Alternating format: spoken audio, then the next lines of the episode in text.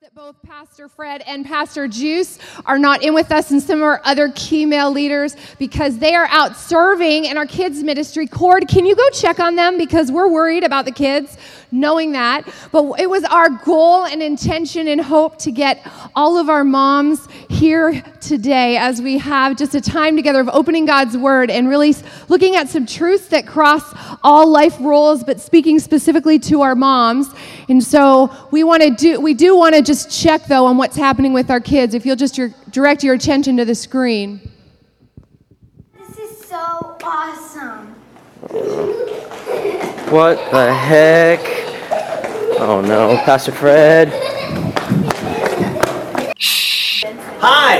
Hi. I'm Pastor Fred. Nice to meet you. It's good to have you here tonight. You've got some kids you're going to be dropping off here for the nursery. I do. Well, they're going to have a great time tonight. We're back because it's Mother's Day weekend, so some of the dads are working in the nursery, and so we have some paperwork that we need everybody to fill out. It's you kind of give us the names of your kids, their, their date of birth, if they have any food allergies because we like snacks, and then we're also instituting a new policy tonight that we've got a building fund, and so to help raise money for the church, that you pay for every diaper that you need changed, and so you kind of have to to guess how you know how many dirty diapers or wet diapers you think they're going to have because if you don't pay ahead of time so what we're asking some people to do they're opening an account and then we can just charge the account and then if you have a credit it can carry over to next week which is a great way to help motivate people to come back to church All right, hush up, pay attention. This could save your life. To finish the armbar, bring your hips in, keep your legs together, and bring his arm down, thumbs up.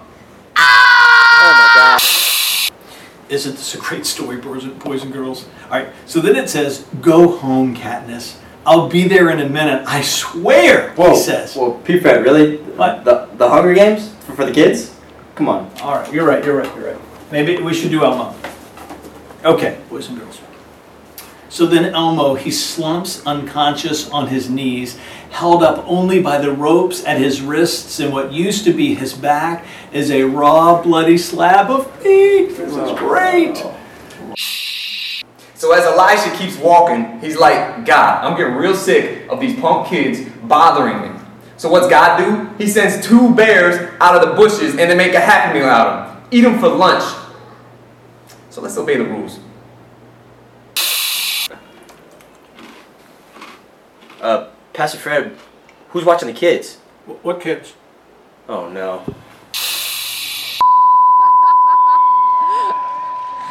So if you're nervous, you have good reason to be. They are in good hands tonight. We were promised you that. So how many here love their mom? How many here have a mom? Raise your hand. Yeah. We love our moms. We need our moms. We learn so many things from our moms, don't we? So many life skills that are necessary. I know that one of the things that my mom did, it was not uncommon for my sister and I, speaking of life skills, to come home from school. We um, shared a room, and there's four of us. So my mom ran a tight ship, so things didn't get out of control. And so growing up, she would, um, I would come home from school, welcome home, girls, I have a snack. But you'll find, before you can indulge in that snack, a pile in your room, and you have one hour to organize it. And then what she would have done while we were at school was she would have done a clean sweep of our room, even as teenagers. Yes, she did. Anything that was out of place, anything that might have been in a random pile or shoved to the side or under the bed, anything that didn't have a home was in this huge pile in the middle of our room.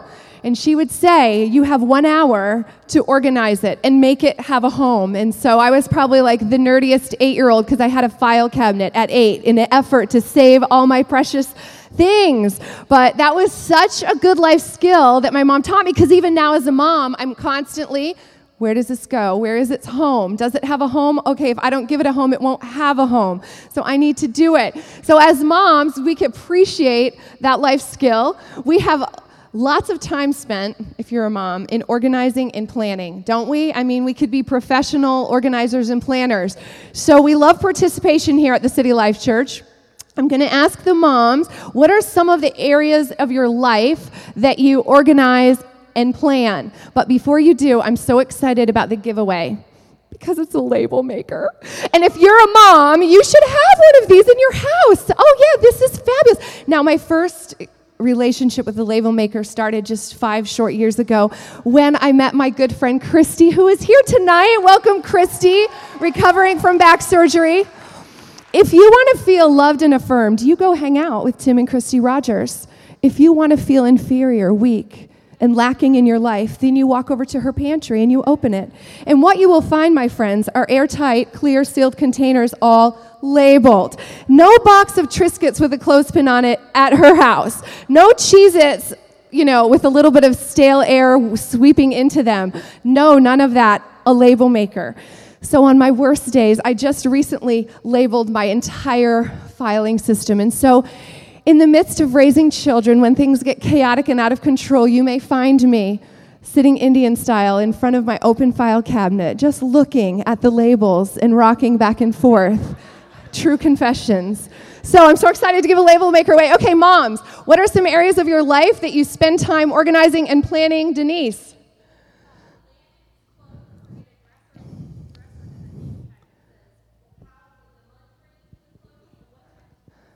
Okay, that's out of control. That's fabulous. You're kidding me. Love, they didn't have, I'm already old enough to say they didn't have that when my kids were in diapers. Okay, somebody else, areas of your world that are constantly getting unorganized that you need to bring order to. Anybody? You guys are so nervous now that I'm right here. Becca. The calendar, is it color coded? Is it on the wall?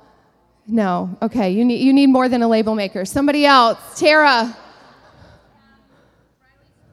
Toys. They all have a home. Mm-hmm. Bins inside of bins. Gretchen. The menu. Oh, do we aspire? Do we aspire to have a menu? I have a chalkboard on the front of my um, pantry, and I have our menu because I'm a menu girl because I like to eat. And um, people come over and they're like, "That's not real, right?" So I just like have this like fantasy menu of what we might be eating on my best week, and I just leave it up there like a decoration in our house. We're eating spaghettios, but it looks like we're having chicken cordon bleu with steamed asparagus. Rebecca, I'm sorry. Chores. Who's going to do what? Okay. So I want to give this label maker to our newest mom. So if you have a baby six months or younger, or you have found out you're going to be having a baby, is there anyone here? Who? Felicia is pregnant with twins. Is there anyone else? Because she really needs a label maker. You probably need two. Who else? Oh, oh, and May is two. Do you either of you have a label maker? I'm stingy with my label maker. Okay, when is your baby due? November but you already have a daughter, so you probably have some labeling. Okay, I'm to give it to May because this is her first baby. Give it up for May. Woohoo! We're to get her started on the path of motherhood right, launched in the right direction as she becomes a mom. The real question is once you have children in your home is not do you try to keep things organized, it's how long does it stay that way, right?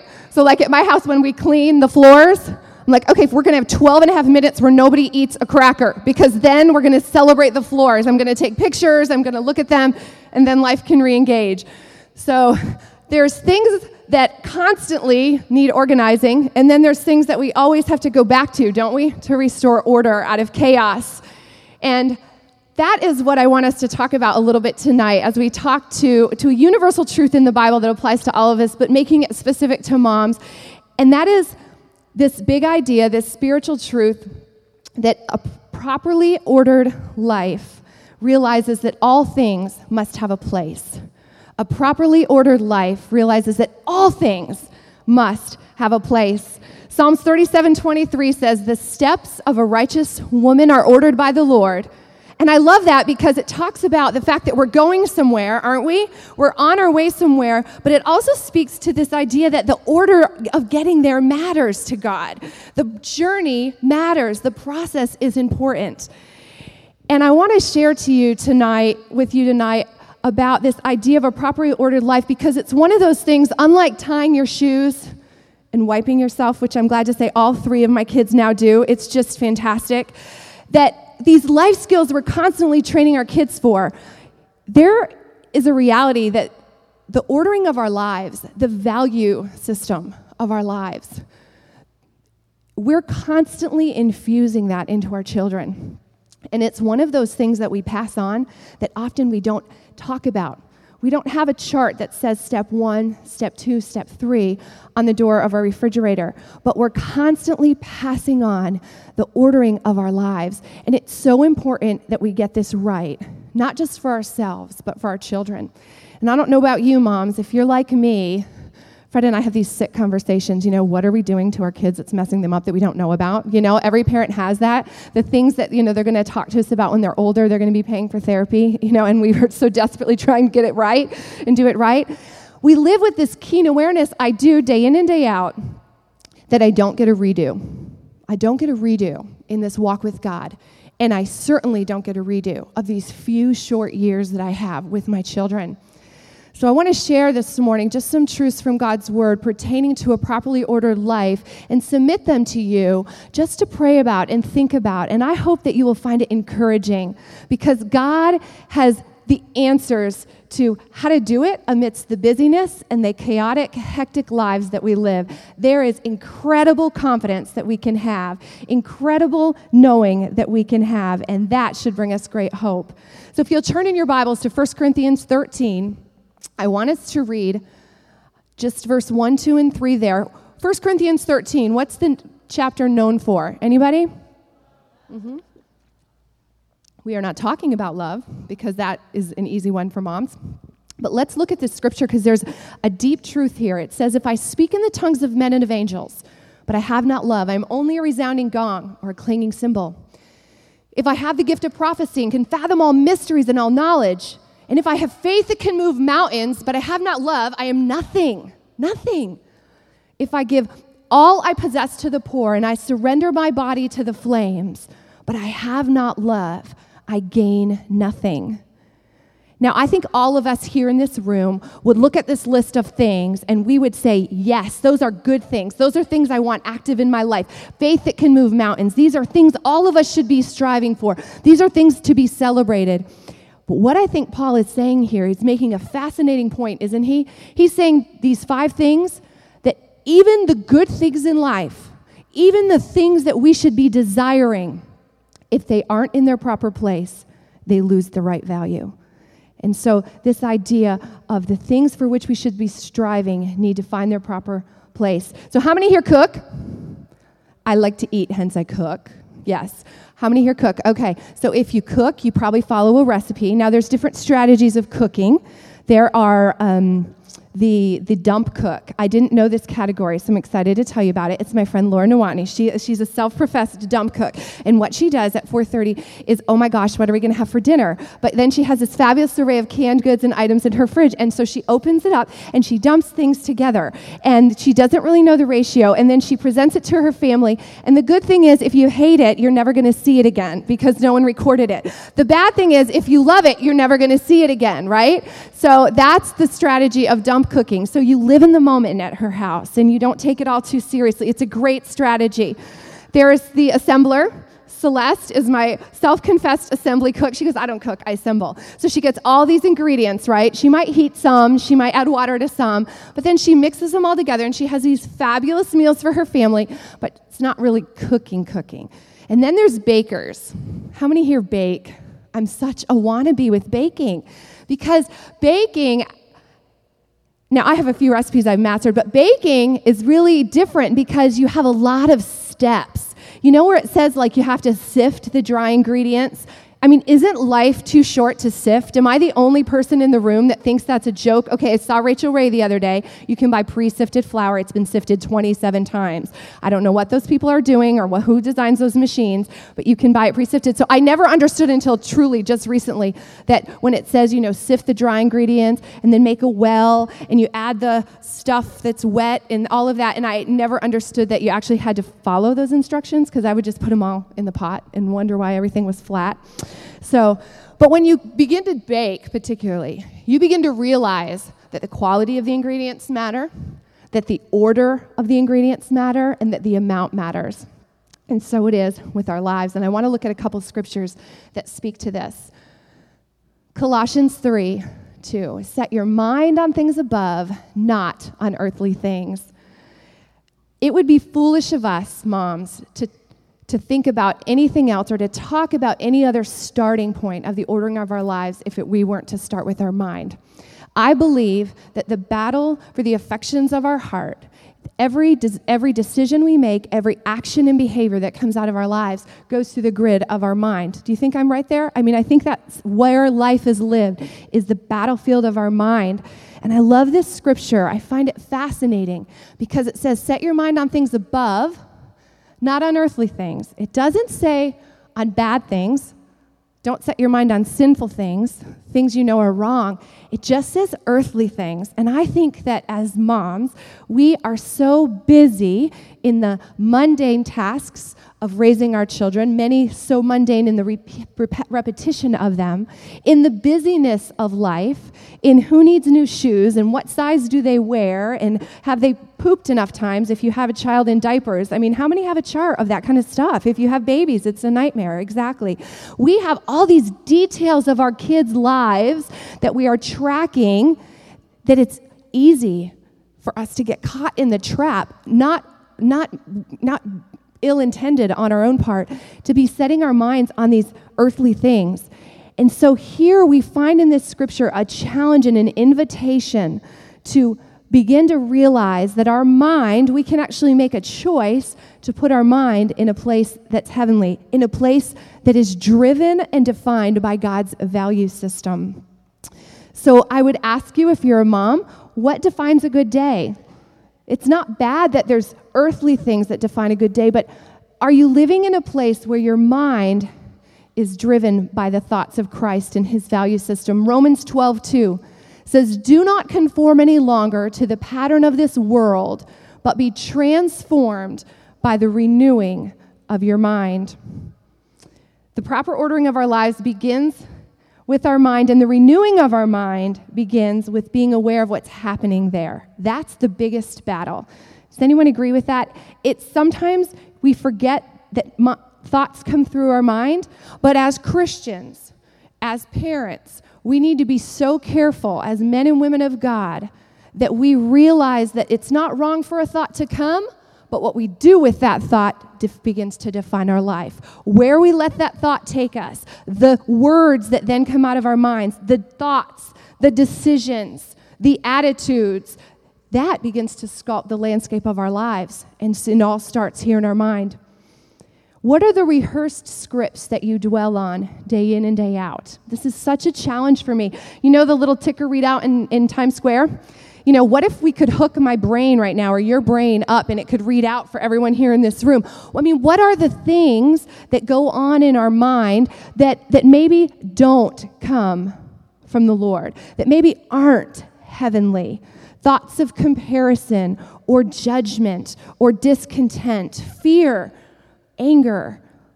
We need as moms to begin to realize that when we are fighting for, the, for our minds to be defined by the value system of God, that we are in turn fighting for an order of life that comes from his throne room.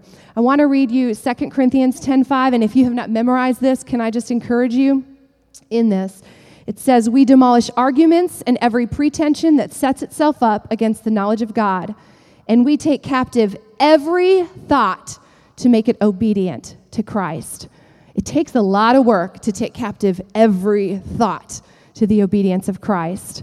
But we have the authority and the privilege to be able to do that. Now, I want to read this to you in the Message Bible because I was so excited and ministered to when I read this wording of this same scripture.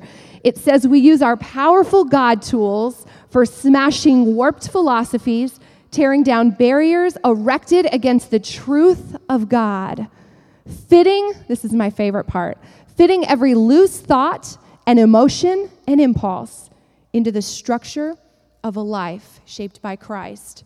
How many women here have some loose thoughts and emotions and impulse? Am I like the only girl here that does, right?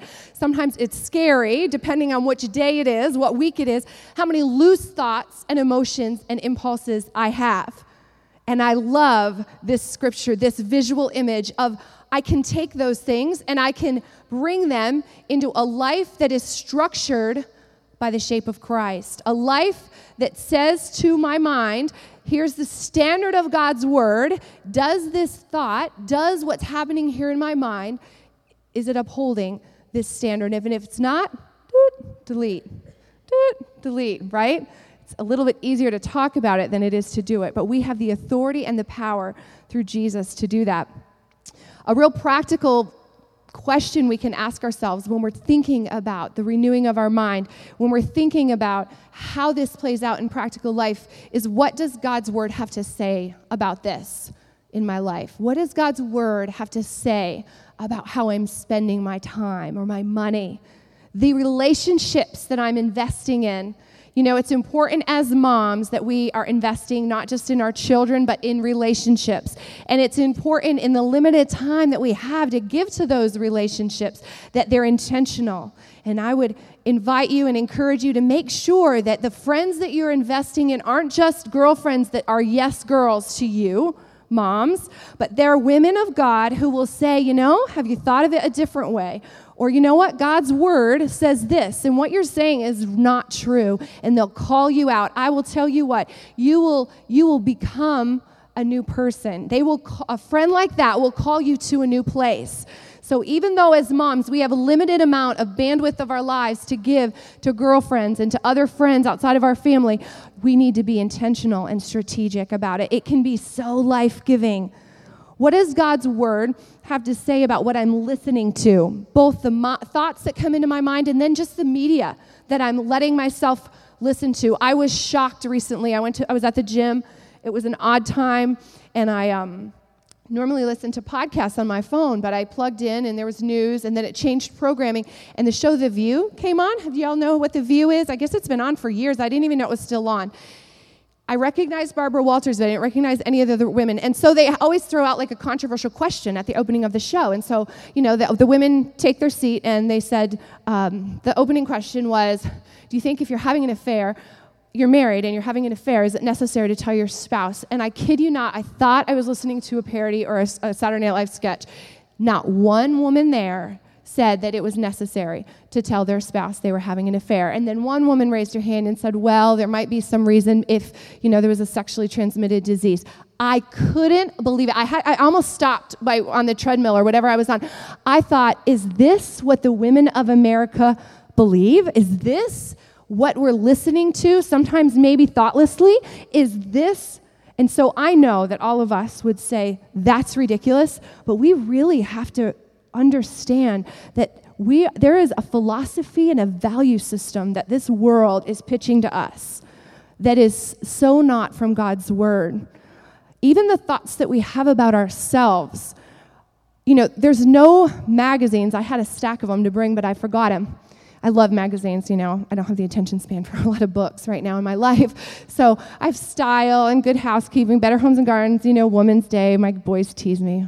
Women's Day. That's just weird. But um, there's not one article in my stack of magazines that I have on, you know, my stand right now that tells me that it's okay for me to look in the mirror and say I am fearfully and wonderfully made and what I look like is good and pleasing to my Heavenly Father, and I can pass that on to my daughter. And it's okay to be content with who I am, and it's okay to age gracefully. I mean, that's just, I'm just talking to you from my own journey, and I know I want to get this right because I have an eight year old little girl, and I want her to be comfortable and just as confident in 10 years as she is today at eight.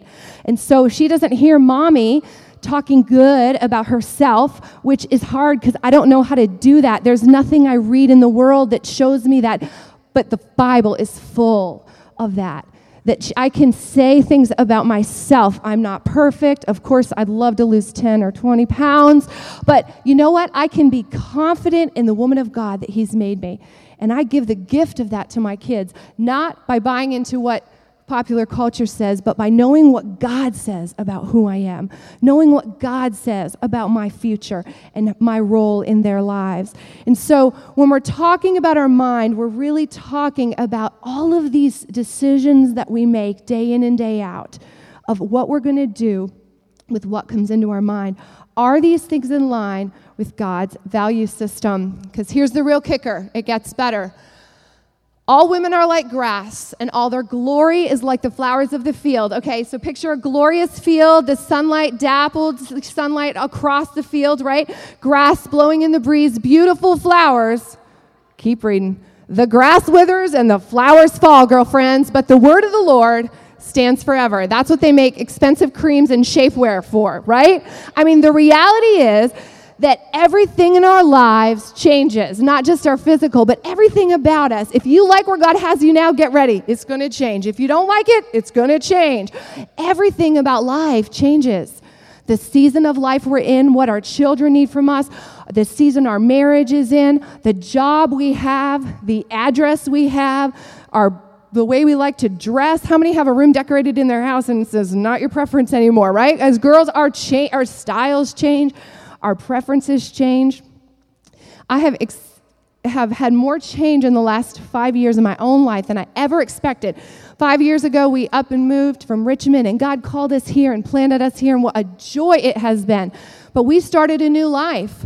And then, not only that, 20 months in, Fred shared a little bit about our journey, but we found we owned a home built with toxic giant Chinese drywall, and we couldn't live there. So I am not in the military, but I have moved four times in four years. Mm-hmm. And I don't want to talk to you all that moved nine times in four years because I've already talked to some of you. They're like, Vanessa, we don't feel bad for you. But see, I'm not in the military. And I didn't sign up for this. And that's my conversation with God, right? I said yes to serve the church and God's people, but I did not say I would move my family this many times. But things change, you know, life happens, but the word of the Lord stands forever. We can take it to the bank that God's word is true. He will perform that's which, which he says. And we don't have to worry about the home we can't live in that we own or the change in our financial status or all of these things, what the, someone might be saying about our children this year. We can say, we can build our lives on it. there, there is nothing unchanging about what I've built my life on because it's the word of God. I want to read Luke 14 for you. This is a great picture. When someone invites you to a wedding feast, do not take the place of honor, for a person more distinguished than you may have been invited. If so, the host who invited both of you will come and say, Give this woman your seat, and humiliated, you will have to take the least important place. Okay, so if you thought showing up with the same outfit on was bad, this is like worse, right? I mean, this was written in a time, and it happens like at state dinners here, where who you're seated with is very significant. Who you're across from, they bring these, you know, for state dinners, they bring in these etiquette consultants, and it's very important who the guest of honor is, who is seated at their table, and the proximity of every other guest to the guest of honor. And so in this culture, it was customary because there had families and tribes and clans. And so where you were seated indicated the honor that you were due. And so, can you even imagine? It would be like, Emily, it's so good to see you. You look great. I'm so glad you're here to celebrate with us tonight. If you would just come with me with the others here in the back corner, it would be, we're just glad you're here, but you know what I mean? I mean, can you even imagine, right? But so it is with our lives. Each one of us picture this, has a banquet table in our life. And I want to encourage us tonight, particularly the moms here, to take a look at the seating of who's seated and the honor that they're given at that banquet table. Because it's very easy for the wrong things to be in the wrong seat. It doesn't mean that they shouldn't have a seat at the table, it's just the honor that you're giving them. And sometimes in the busyness of life, we are giving good things, lots of honor, and great things are getting pushed to the side. And our priorities can easily become skewed. And so some of us need to walk through that banquet hall of our heart and do some rearranging. It's a powerful picture, isn't it? So I want to give you what I call the recipe of a rightly ordered life, just talking from my own life, what I've found in God's Word, the teaching that I've sat under in my own walk with God, and talking to you not as a mom who's figured it out, but just as a mom who's in the trenches of raising my kids and desperate for God's power and enablement, desperate day by day, week by week, knowing that I don't get a redo. God, how do I get this right? Show me, open your word, teach me. And so here is my personal order of a rightly ordered life. And that is number one, the number one seat of honor at the banquet table of my life is my personal devotional life with Jesus Christ. And so it sounds like, of course it is, Vanessa. You're the pastor's wife. Of course it is. You're a Christian. Excuse me. But I can't tell you how many women in our own church that when they are talked to them and they might be going through something difficult, and you ask question 101, tell me about your devotional life. Well, I'm, I read the Bible once or twice a week.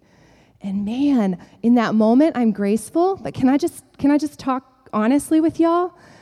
We cannot expect to be the people that God wants us to be if we are not desperate for His power and desperate for His value system and opening up His Word and making it one of the most fundamental practices of our life, one of the most fundamental things that we do. We cannot expect our kids to be passionate lovers of Jesus Christ and to walk away from a value system of this world if everything about our life does not engage them to do the same, make it the most exciting adventure filled, passion filled way to live life. Can I just say that? And so, moms, you need to be reading your Bibles, you need to be worshiping, you need to be doing it every day. I don't know what that means for you, but we would not be good leaders if we were not being honest about how important it is. So important that it's not a question of did I read my Bible. And I know that a lot of us in this room are at a place, did I read my Bible today? But you want to make your goal, what did I read in my Bible today? Not did I read my Bible today. And not so much just reading, but the talking with God and opening God's word and saying, God, what do you want me to do? Who do you want me to be today? How am I supposed to navigate today? And if you are desperate for God, I'm telling you what, He's going to show up in your life. He's going to empower you. He's going to give you a perspective perspective on people, your children, your marriage, your finances that only comes from being in His presence. Otherwise, you're going to be thrown about by all those loose thoughts and emotions and impulses that come throughout the day. You know, our kids are eight, nine and a half, and Derek will be 12. And they started reading the Bible for themselves. Claire's right at that age. We still read with her. But, you know, I don't and this isn't a brag, this is humble. We're not done this journey yet, but I just want you to know I don't ask my kids who know how to groom themselves, did you brush your teeth today? They just brush their teeth, right? I mean, we just, there's things they do. I don't ask them, did they change their underwear? They're at an age where they change their underwear and they shower and they take care of themselves. So that's how fundamental reading the Bible should be for our kids. It shouldn't be, is it something I'm going to do today? And the only way we do that is by modeling that for our kids a practical tip for moms and for dads if all of your time with God is in private, and that's good in, in, in, the sense that you need quiet and maybe you need study, that's great. But there is nothing better than opening God's Word or on your phone or your iPod right in the middle of the chaos and the insanity of what's happening. and let your kids see you reading God's Word. Let them hear you read a verse and you talk about it with your kids. Let that be part of your life, not something that's once in a while, but just do it. And I don't have to check with my kids, and there might be a time, but I don't think there will be. I'm being honest. They don't know, they don't know. And, and honestly, I was raised in a home where that's what my parents did. So I'm on the shoulders of them. So I submit that to you. Every day, both my parents were in God's Word. Every day, I saw my dad praying and seeking God. And so I have lived have had the privilege of knowing that that's the way you do life. That's how life is done. And so I'm getting to model that for my kids.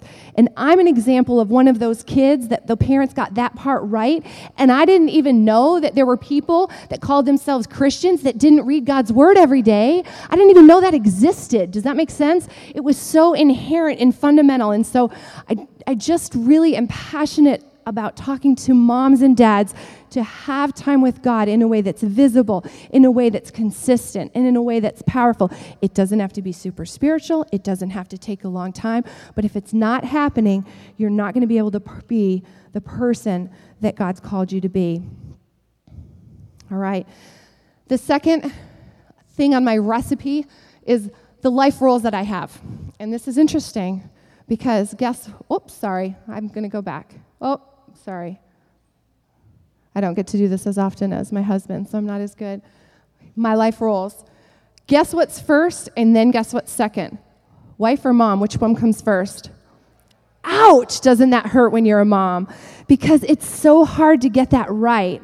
So when I'm talking about life roles, if you're a mom here and you're married, then you're a wife. And if you're a wife, then your kids ought to know that your husband comes before them, not in a way that demeans them, not in a way that taunts them, but in a way that gives them incredible confidence in who you're in your love relationship with your spouse, and that they know that I'm second to dad my kids know that if Fred had to put him in a lineup, they were, he's going to pick me every day of the week over them. And they need to know the same from mom, not just from dad. They need to know. And in a practical way, what that means, mom, is you got to save time and energy for your spouse. You cannot ha- be all laughed out and touched out and fed up by the end of the day so that when it's time for adult time at 9:17 at night, and I had 3 kids in 3 years, so I know, Mary, we are praying for you, girl. Four under 10. Hallelujah. It meant I had to take a nap sometimes when the kids napped. And the last thing I wanted to do was sleep because I never got time by myself. So I wanted to stay awake. and they were all sleeping, but you know what? I knew that I wasn't even going to be able to have a conversation with Fred if I didn't shut my eyes for 30 minutes because I was so tired, because I was getting up with babies in the middle of the night. So, whatever season you're at, mom, you need to ask God for wisdom practical things that I need to do to live out and make tangible to my children and my husband that he is number one. See, we birth our children, we choose our spouse. We have a choice, and we need to continue to choose them. And so sometimes that takes great intentionality. All right, the second life role next to wife is my, my role as a mom. Even if you're working, doesn't matter, your role as a mom should come very, very next. And this means that you have to not just be with our kids, but we need to be training and discipling our kids. And so, moms, I want to encourage you in that. The practical, what that looks like. It means that we're, we're, we're spending time learning about how our kids develop and we're calling them to a standard of obedience. We were just in our parenting class this week, the Ashworths and the Agates and some other awesome families, Becca and Micah, in our life group. You know, we call our children to first time obedience. There is nothing more hellish than teaching your kids to obey you the first time you speak. Can I just be honest? But do you know that all the time and energy that we spend in calling our children to first time obedience is because we're trying to teach them how to obey the Lord Jesus Christ and the plans and purposes that He has for their lives? There is nothing convenient about discipling our kids, there is nothing easy about training them. So, mom, some practical questions you can ask yourself Am I doing most of my training in times of conflict if you have children at home? Is most of my training done when I'm correcting and re, you know, helping them get back on track? Only 20% of our parenting should be done in those moments. Do you know that 80% of our parenting should be done, done in times of non conflict and when we're encouraging them? We're role playing, we're, we're debriefing them from something they just experienced. We're saying, this is what good manners looks like. This is what it looks like to be this. This is what, and then breathing life into them and setting them up for success, setting them up for success, talking to them about what, what life looks like. 80% of our encourage, of our dis- discipline and training should be in those times of non conflict. So, in the busyness of life, it's easy. I'm so guilty. As a mom, most of my training is done in moments of conflict, and I have to catch myself and really give myself a score. Am I training my kids? Am I discipling them? Am I giving them the skills that they need? Because as a mom, it's easy to try to survive the day and the week and forget the big picture. The reason that we're teaching them to be obedient is not so that life will just be easier today, but it's so that their life will be launched in the plans and purposes that God has, that they're going to be able to hear God's voice and understand what it means to obey completely and without complaining and without challenge. And if in our homes we've never invited them into that place, we've never required that of our kids, it's not that they're not going to be able to serve God, but it's going to be harder. It's going to be more difficult it's going to be. So we have this amazing opportunity. That's just one little example to pour into our kids. So in your mothering, are you being intentional? Being with our kids is not enough. We need to be really focused on our role of mothering. There's incredible biblical resources out there for us as moms. Moms who've gone before us, who have written it down, how to take God's word and make it relevant, what it looks like in our homes day to day. So I just want to encourage you to get your hands on that. The third might surprise you. It's my M548 priority. If you come to City Life Church, M548 means our Matthew 548 priority, something we talk about with everyone who is a leader here at the City Life Church. Matthew 548 says, What? Be ye perfect, even as I am. Don't you just want to throw in the towel and walk away? Be perfect, even as I am perfect. And we talk about how necessary it is for each one of us to have an M548 priority. Sorry, fashion crisis. Um, it's important for all of us to have an M548 priority because it's one of the distinctives of our theology. You know, there's some churches, there's great Christians who believe that when you get saved, you're just going to make it to heaven. You're, you are the way you are. There's not a lot of hope for change, and God's grace is enough, and you're going to squeak your way into heaven. But we do not preach that here at the City Life Church. We believe heaven now and heaven forever. And we believe that there is a life transforming power of God that we have access to. And so having an M548 priority is very simply saying, God, what is your word for me today? What is the thing that you are working on me, that you're instilling in me, that's going to prepare me for what's next? And so a great a great checklist is the pathways. We talk about those 12 pathways. We make it easy. If you go on our website, I mean there's 12 pathways. If you're listening, if you're checking those things off your list, if you're tracking, if you're looking at yourself and measuring your life against those things, those are straight from God's word. Am I practicing generosity and accountability and stewardship and giving and, and gathering and relationships? Moms, I have those pathways printed out. I have them in my Bible, and probably once every two weeks, I'm looking at that. God, what are you saying to me? Which one of these is lacking, or which one do you have something new and fresh to talk to me about? It might be my attitude. It might be something small. It might be something big. It might be something that's just for that day, and sometimes it's something I work on for a couple months. Vanessa, you got to get this right before you can go on. So I always have something that God is talking to me about that's the, the I call it the now word of God for Vanessa today. And as moms, we need to have that because otherwise, the busyness of life, we look back and we go, I haven't grown in my walk with God. I don't look different, and it's been three months. And I think that one of the most exciting things about serving Jesus is that I know that I can look different in three months. I know that I can be a different person a year from now because of the power of God at work in my life. Amen? And so it's very important with all these things we have on our list that we are talking and being intentional about our growth in the Lord. And the last one is my vocation your vocation, whatever it is, whatever God's called you to put your hand to. And so for me, it's my life as a leader. And so it takes thought, it takes intentionality, it takes communications, it takes emails and Facebooking and phone calls and showing up certain places and all these things that God's called me to do. And it's a privilege and a joy. So whatever the work of your life is, whatever your job is, that should be the very next thing. And it's so easy to let other things creep up and those things get pushed down, right? And so it's important that no matter what vocation you find yourself serving in today, that we find ourselves doing it to the fullness and the excellence that God requires of us. No, any job that anybody here has is just as spiritual as a pastor is just as spiritual as an elder. We, God does not have a ranking system. Amen? He's saying, here's what I've called you to do. Do it with all your heart. Do it with excellence. Do it as unto me, to please me. And if you bring that to your job, then God is delighted and pleased and glorified. And so I hope that this is life-giving. I hope you're not too tired moms. This is the great hope of Matthew 6:33.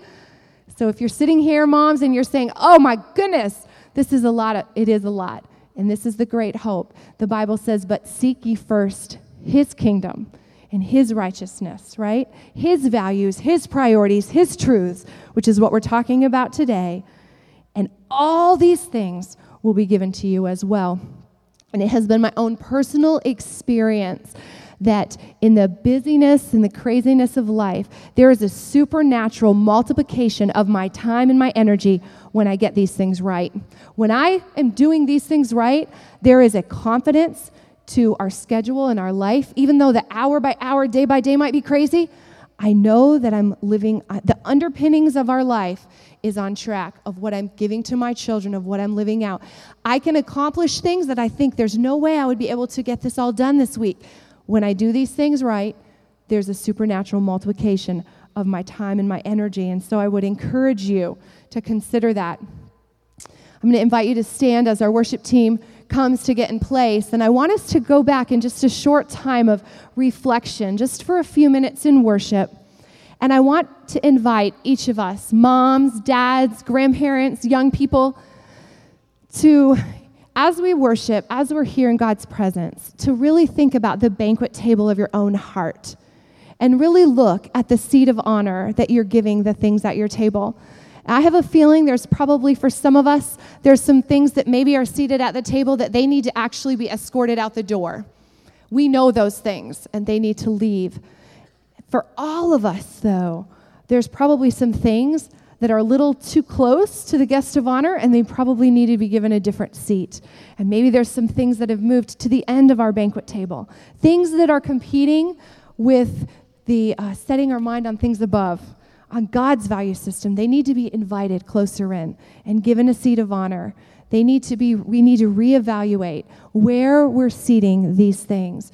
And so we're just going to go into a time of worship just for a couple of minutes. And I just want to invite you just to ask that question in your heart God, at the table, the banquet table of my life, what are the things that need a greater seat of honor? What are the things that are getting too much honor? In my mothering, am I training and discipling? Am I whittling too much time on Facebook? If maybe I'm not opening your word, but yet I know I'm on Facebook every day. I mean, the reality of our lives, what are the things that I'm spending my time on? What are the things that I'm passionate about that might need to, the passion might need to be turned down and your value system be given more the passion of my heart? Father, I just ask right now, Lord, that you're just going to come in the gentle, loving way that only you can do. And you're going to reach deep into that place in our hearts, Lord. And you're going to just breathe wisdom, Father, that we're going to experience just a touch from you, that you're going to show us. And God, I pray that we would be desperate in this conversation with you because we don't get to do this thing called being a mom over. I don't get this eighth year with my daughter Claire ever again. And God, I don't know about these other moms, Jesus, but I'm desperate for you. I am desperate to get it right. I am desperate that the things that I'm teaching my children without even saying words, that they are going to launch them into the plans and purposes that you have for them. So, Father, I pray you would come in this place and you would show us what is due honor and those things that deserve less honor that we would be women of God that can hold our head high and know, Father, that we are living righteously before you. We thank you for your grace and your mercy. We just have your way in this place. In Jesus' name,